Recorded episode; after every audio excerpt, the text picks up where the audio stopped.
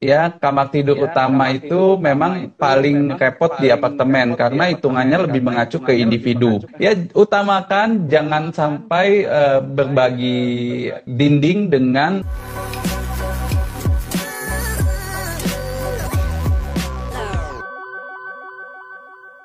Berarti ini udah dua ya Mas Kang ya? Udah dua tips ya? Dua, iya.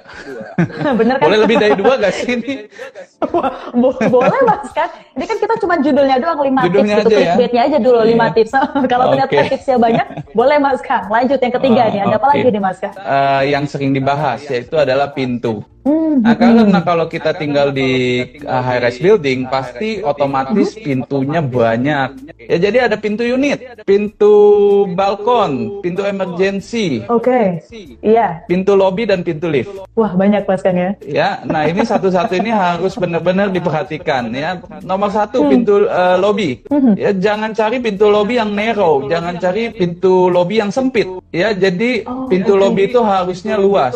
Ya, okay. jangan sampai bisa kalau beberapa orang masuk aja udah krem, udah kepenuhan. Hmm. Ini ya, dari itu, lobby aja ya Mas Dari ya? lobby ya, lobby. itu pintu hmm. lobby. Lalu uh, balik ke pintu unitnya. Ya pintu unit itu jangan saling berhadapan atau menghadap sudut yang lancip atau tajam. Nah, pintu hmm. unit ini juga tidak boleh berhadapan dengan em pintu emergency. Ah, oke. Okay. Sebi-sebi uh, susah-susah gampang, tapi lebih banyak susahnya daripada gampangnya Mas Kang ya. Nah, jadi pemilihan unit ini memang tricky ya. Jadi iya. uh, makanya kita dari kemarin mungkin nggak mau bahas ya. Baru kali ini kita bahas. Baru ketahuan semua seberapa trikinya ini perkara pintu iya, doang Mas Karena sebenarnya orang Indonesia itu udah dibekatin sama tanah yang luas kan ya. Jadi kita yeah. sebenarnya bisa tinggal di landed house lebih baik.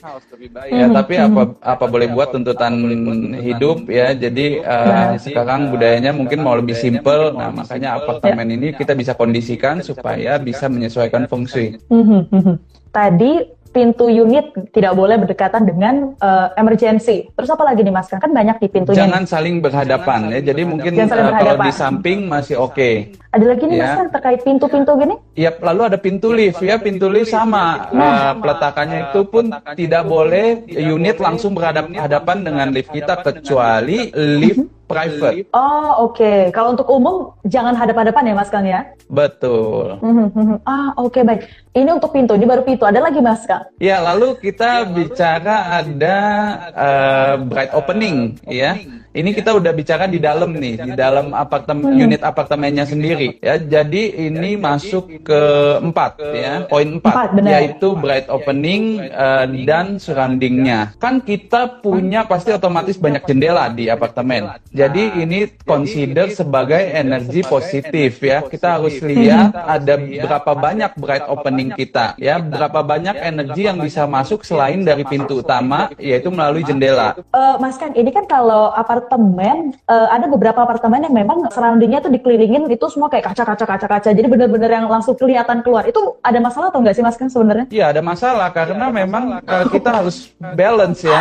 Jadi kalau semuanya kaca ya berarti nggak balance, berarti dari bener, energi bener. mana pun bisa masuk. Nah kita uh harus mengerti tata letaknya dan di mana energi positif bisa masuk. Mhm. Nah makanya kita bicara itu tadi uh, bright opening ya, opening. Yang terang itu ada harus ada di mana aja. Selain itu juga kita harus lihat di jendela kita dan di 360 derajat ya uh, unit kita. Ada gak bangunan yang mengarah ke unit kita yang saling bertemu dan menjadikan itu uh, lubang angin.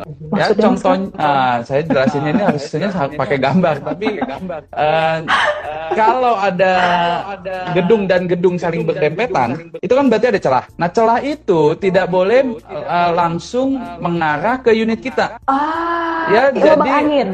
Betul, itu menciptakan ah, lubang okay. angin. Itu menjadikan hmm. uh, energi jelek atau saksi. Ya orang Oh, bilang itu ada uh, angin pembunuh apa segala macam. Intinya itu adalah energi jelek ya. Itu sama seperti kalau kita di landed house itu tusuk sate. Nah, tapi lebih Oke. jahat karena kita nggak sadar. Eh, Tiba-tiba ada bangunan dan bangunan yang kanan dan kiri saling bertemu menciptakan lubang hawa ya, lubang angin yang mengarah ke unit kita. Ini kalau di rumah landed house gitu kena ada lubang angin enak dingin, tapi ternyata kalau di apartemen nggak boleh Kang. nggak jadi adem.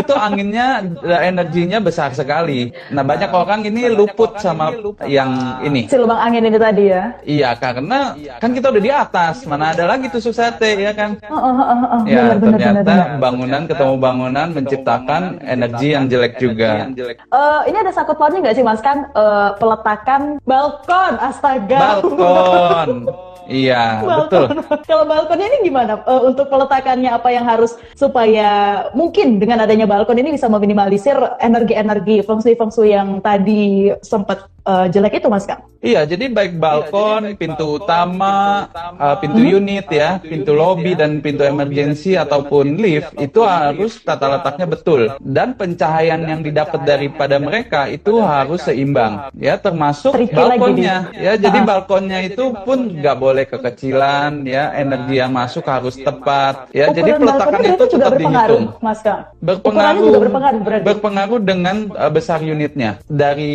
pembukaan jendela di kamar tidur juga ya itu Oh. juga harus diperhitungkan. Ya jangan sampai ternyata kita nggak ada hawa nggak ada energi positif sama sekali itu terkurung ya tidak ada pencahayaan menjadi lembab dan itu yang akan membawa uh, sakit penyakit. Untuk yang dari dalamnya, ini udah bagian interiornya. Ini ada lagi mungkin mas Kang tambahannya. balik lagi ke pintu unitnya ya. Habis pintu unit itu biasanya kan mengarah ke dalam. Di situ kita biasanya banyak sekali developer melakukan kesalahan secara feng shui, yaitu peletakan dapurnya. Ya, kita buka pintu Iya, biasanya benar, langsung benar. dapur. Buka Ya, pintu yang model langsung kebuka eh, gitu ya mas Kang ya?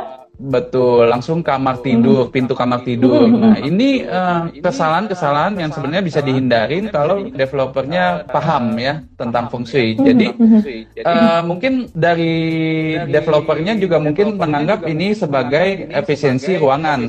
Benar. Ya, nah tapi dalam feng shui ini jadi jelek. Cara mengkondisikannya bagaimana? Ya kita harus melakukan penyekatan. Ya. Oh kita yang bikin sendiri penyekatannya mas? Betul, atau cari unit yang dari kamar tidur dan dapur utamanya itu ada di sepertiga bagian belakang unit kita. Jadi tidak langsung di depan. Untuk sekat-sekatnya ini Mas kan boleh eh, digantiin dengan barang-barang yang lain kan maksudnya bukan sekat yang harus kita bangun dinding gitu enggak kan? Eh, sekat itu bisa macam-macam ya. Bisa dengan rak sepatu kalau tingginya cukup. Bisa dengan gipsum. Oh, oke. Bisa dengan eh, laser cutting eh, aluminium ya. Jadi macam-macam. Jadi Oh oke jadi banyak ya tergantung selama itu bisa untuk menyekat atau enggak bahkan rak sepatu selama tingginya tadi juga memang eh, sesuai nggak masalah Mas kayaknya dengan eh, rak sepatu? Iya, betul. Jadi sekarang eh, apartemen-apartemen di Taiwan, di Hong Kong pun sudah menyesuaikan dengan cara memberikan gipsum ya, bentuknya itu oval ya. Jadi sehingga buka pintu pin- eh, pintu utama itu, pintu unit itu tidak langsung ke dapur. Mhm, Oke. Itu tips keempat, tips terakhir Mas kan, tips kelima. Tips kelima ya balik lagi ke kamar tidur utama. Ya, kamar tidur utama itu memang paling repot di apartemen karena hitungannya lebih mengacu ke individu. Ya, utamakan jangan sampai eh, berbagi dinding dengan dapur. Kita se- sering bahas dapur dan kamar tidur eh, apa pun itu tidak boleh berbagi dinding dengan dapur. Benar. Ya, tapi kesalahan ini pasti ditemukan di apartemen-apartemen. Apartemen. Mhm. Ya, karena kan memang kita mencari efisiennya. Jadi banyak sekali dibangun seperti itu, dapur dan dindingnya belakangnya dibuat kamar tidur. Kalau untuk kasusnya, ini kan apartemen sekarang kan bermacam-macam mas Kang. Ada, saya tuh pernah lihat dapur, tapi kamarnya ada di atas gitu. Jadi kayak di bawah itu mungkin bukan dapur kayak entah itu ruang kerja atau itu untuk ruang santainya dia, tapi di atasnya itu kamar tidur gimana itu mas Kang? Ada ada bedanya atau ada yang perlu perhatikan nggak sih sebenarnya kalau kayak gitu? Oke, jadi dibuat mezanin ya, itu tipe kayak Soho Hmm, gitu Iya, ya. iya. Hmm, Benar-benar, iya, iya. Oke, ya sebenarnya itu eh, lebih mudah diatur secara feng shui. Berarti kan ada lantai tambahan di unitnya. Benar. Ya, jadi itu jauh lebih mudah untuk diatur ya, karena kita ada extra space. Hmm, berarti itu nggak masalah Mas Kang ya? Nggak Em, terlalu jadi masalah ya. gitu mungkin.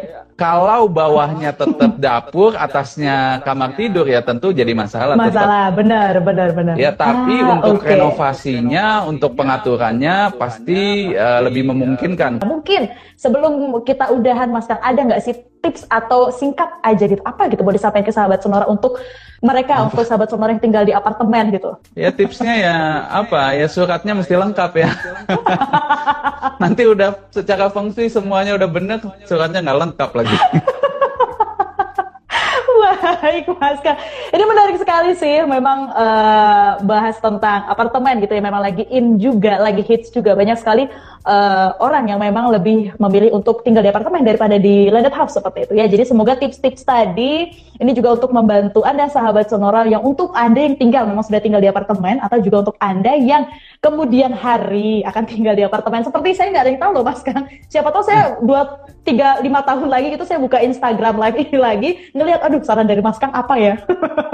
Oke, amin deh. Mudah-mudahan Gitu. membantu pendengar Sonora ya memilih Itu apartemen dia, unitnya. Mas Kang. Bener banget. Mas Kang, ini udah lebih banget ini ya. Tapi terima kasih Mas Kang untuk sharing-sharingnya you. luar biasa hari ini menarik sekali minggu depan nanti ya kita ngomong di chat aja ya Mas Kang ya. DM-DM lagi ya. DM DM aja ya Mas Kang. terima kasih Mas Kang. Selamat sore, sehat-sehat terus. Oke, sorry, thank you. Thank you. Dan untuk Anda sahabat Sonora, karena memang untuk topik kita di sore hari ini cukup menarik seperti itu ya. Untuk yang ketinggalan atau baru saja bergabung, udah ketinggalan apa aja nih, silakan. Nanti Anda bisa cek eh, di Instagram live-nya ya, di Sonora FM 92. Karena nanti untuk Instagram live ini sahabat Sonora akan saya save. Jadi nanti Anda bisa nonton kapan pun ya, untuk melihat lagi, untuk dengerin lagi tadi tips dari Mas Kang apa aja, seperti itu ya. Kita ketemu lagi sahabat Sonora di minggu depan pastinya di hari dan di jam yang sama. Kita pamitan, dadah!